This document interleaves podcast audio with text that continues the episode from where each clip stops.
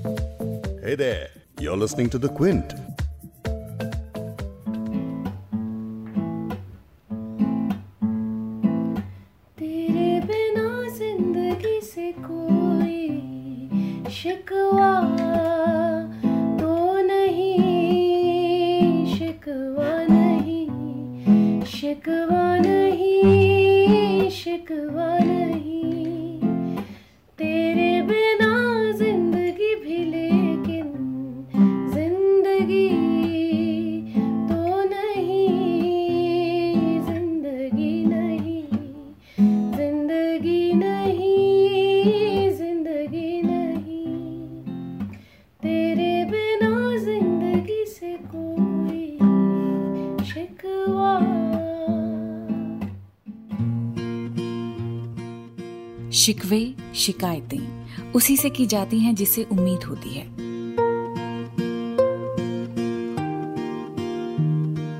लेकिन ये बढ़ती हुई उम्मीदें ही होती हैं, जो जब पूरी नहीं होती तो दिल को बड़ी ठेस पहुँचती है।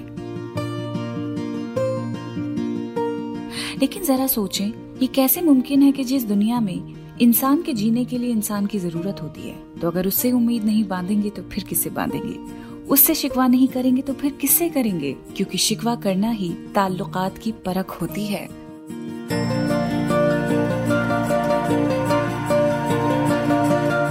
द क्विंट और क्विंट हिंदी पर आप सुन रहे हैं उर्दू नामा मैं हूँ फबीहा सैयद।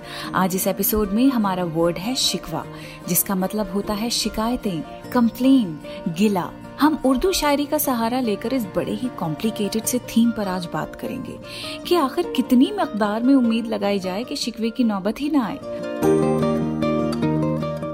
और अगर किसी को किसी से कोई शिकवा ना हो तो क्या इसका मतलब ये होता है कि रिश्ता खत्म हो गया?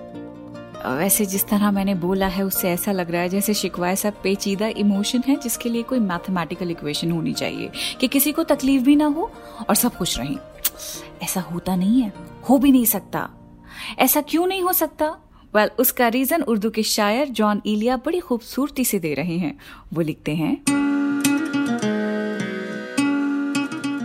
कैसे कहें कि तुझको भी हमसे है वास्ता कोई? कैसे कहें कि तुझको भी हमसे है वास्ता कोई? तूने तो हमसे आज तक कोई गिला नहीं किया।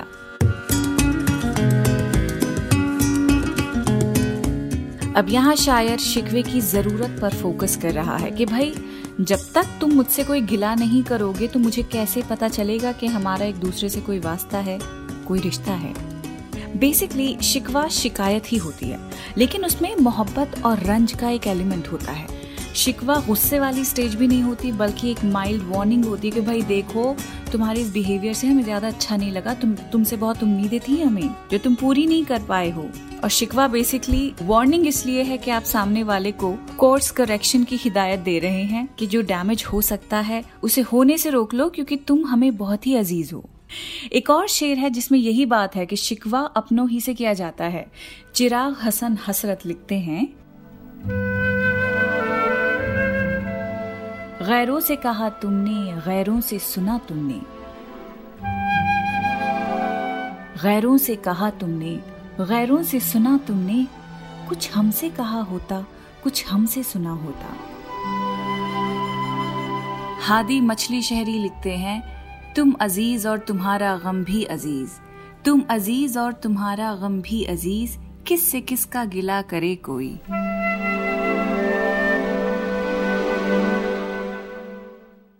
लेकिन और किस किस तरह किन किन वजहों से शायरों ने शिकवे किए हैं, जरा वो भी सुन लेते हैं। जिगर मुरादाबादी लिखते हैं, दुनिया के सितम याद ना अपनी ही वफा याद, दुनिया के सितम याद ना अपनी ही वफा याद, अब मुझको नहीं कुछ भी मोहब्बत के सिवा याद।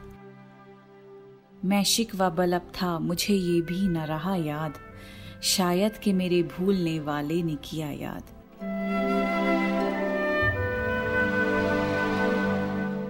शिकवा बलब यानी शिकवे की बात लब पर लाना, मानी शिकवे की बात करना। शायर कह रहा है कि, मैं भी जो मुझे भूल गया है, उसे मेरी अब याद आ रही होगी। लेकिन मुझे तो याद भी नहीं कि मैंने कभी इस बात का शिकवा किया हो कि वो मुझे भूल गया है तो अब वो मुझे क्यों याद कर रहा है?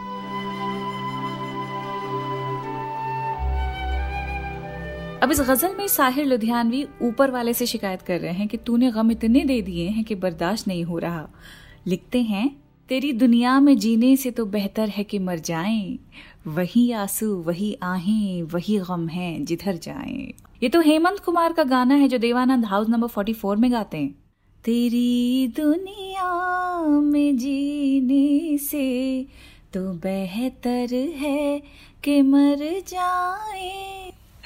आगे का मैं गाना नहीं गाऊँगी, आगे आपको बस रिसाइट करके बताती हूँ।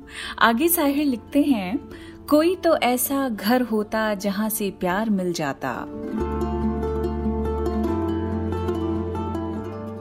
कोई तो ऐसा घर होता जहाँ से प्यार मिल जाता, वही बेगाने चेहरे हैं, जहाँ जाएँ, जिधर जाएँ।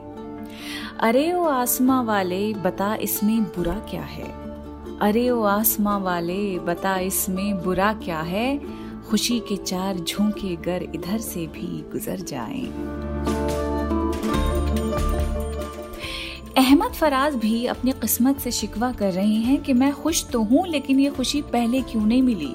वो लिखते हैं, ज़िंदगी से यही गिला है मुझे, ज़िंदगी से यही गिला है मुझे, तू बहुत देर से मिला है मुझे। तो शिकवा इसलिए करते हैं क्योंकि किसी के साथ अपनायत का रिश्ता है, लेकिन जब ये उम्मीद के पौधे मुरझाने लगते हैं तो शिकवे भी कम होते होते खत्म होने लगते हैं। जॉन एलिया ही का एक और शेर है, वो लिखते हैं, दिल की तकलीफ़ कम नहीं करते, अब कोई शिकवा हम नहीं करते। इसका मतलब है कि उम्मीदों के टूटने से इतनी तकलीफ़ है कि आप शिकवा करके भी दिल हल्का नहीं करते। क्योंकि हम जानते हैं कि हमारे शिकवे या तो कोई सुनेगा नहीं या फिर सुन के भी अनसुनी कर देगा। इससे बेहतर यही है कि हम खून के घूंट पीते रहें, बर्दाश्त करते रहें। यानी शिकवा एक तरह का वेंटिंग आउट मैकेनिज्म है, जिससे दिल हल्का हो जाता है और आप दिल की भड़ास भी उसी से निकालते हैं जो आपके बहुत करीब होता है। लेकिन जब कोई आपके करीब भी नहीं है, जब कोई आपको उतना अंडरस्टैंड भी नहीं करता है तो ऐसे में हफीज जलंधरी ने एक बहुत सही बात कही है। वो लिखते हैं, क्यों हिज्र के शिकवे करता है, क्यों दर्द के रोने रोता है क्यों हिजर के शिकवे करता है, क्यों दर्द के रोने रोता है। अब इश्क किया तो सब्र भी कर, इसमें तो यही कुछ होता है। ये गज़ल मुझे बहुत पसंद है और इसका आखिरी शेर तो बहुत ही ज़बरदस्त है, इसमें लिखते हैं, खैरात की जन्नत ठुकरा दे। खैरात की जन्नत ठुकरा दे, है शान यही खुददारी की। जन्नत से निकाला था जिसको तू उस आदम का पोता है।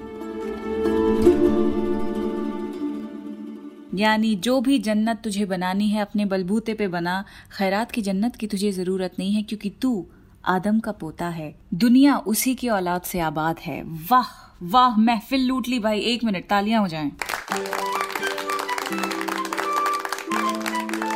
कितनी नफासत से प्रिस्क्रिप्शन दे दी है ना हफीज जलंधरी ने कि देखो, इश्क इंसान से किया हो या किसी पर्सनल या प्रोफेशनल गोल से, दर्द के रोने मत रो, क्योंकि इश्क में तो सब्र का ही दारोमदार है।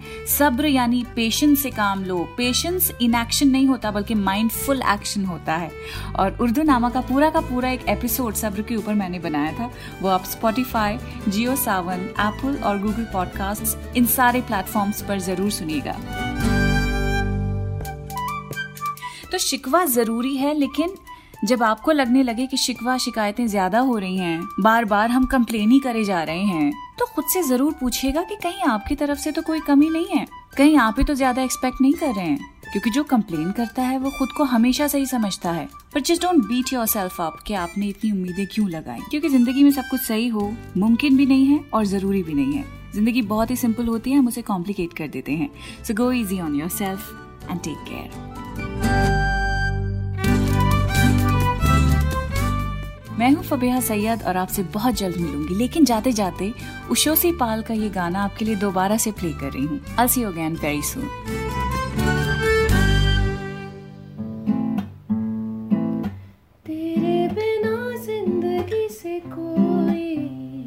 शिकवा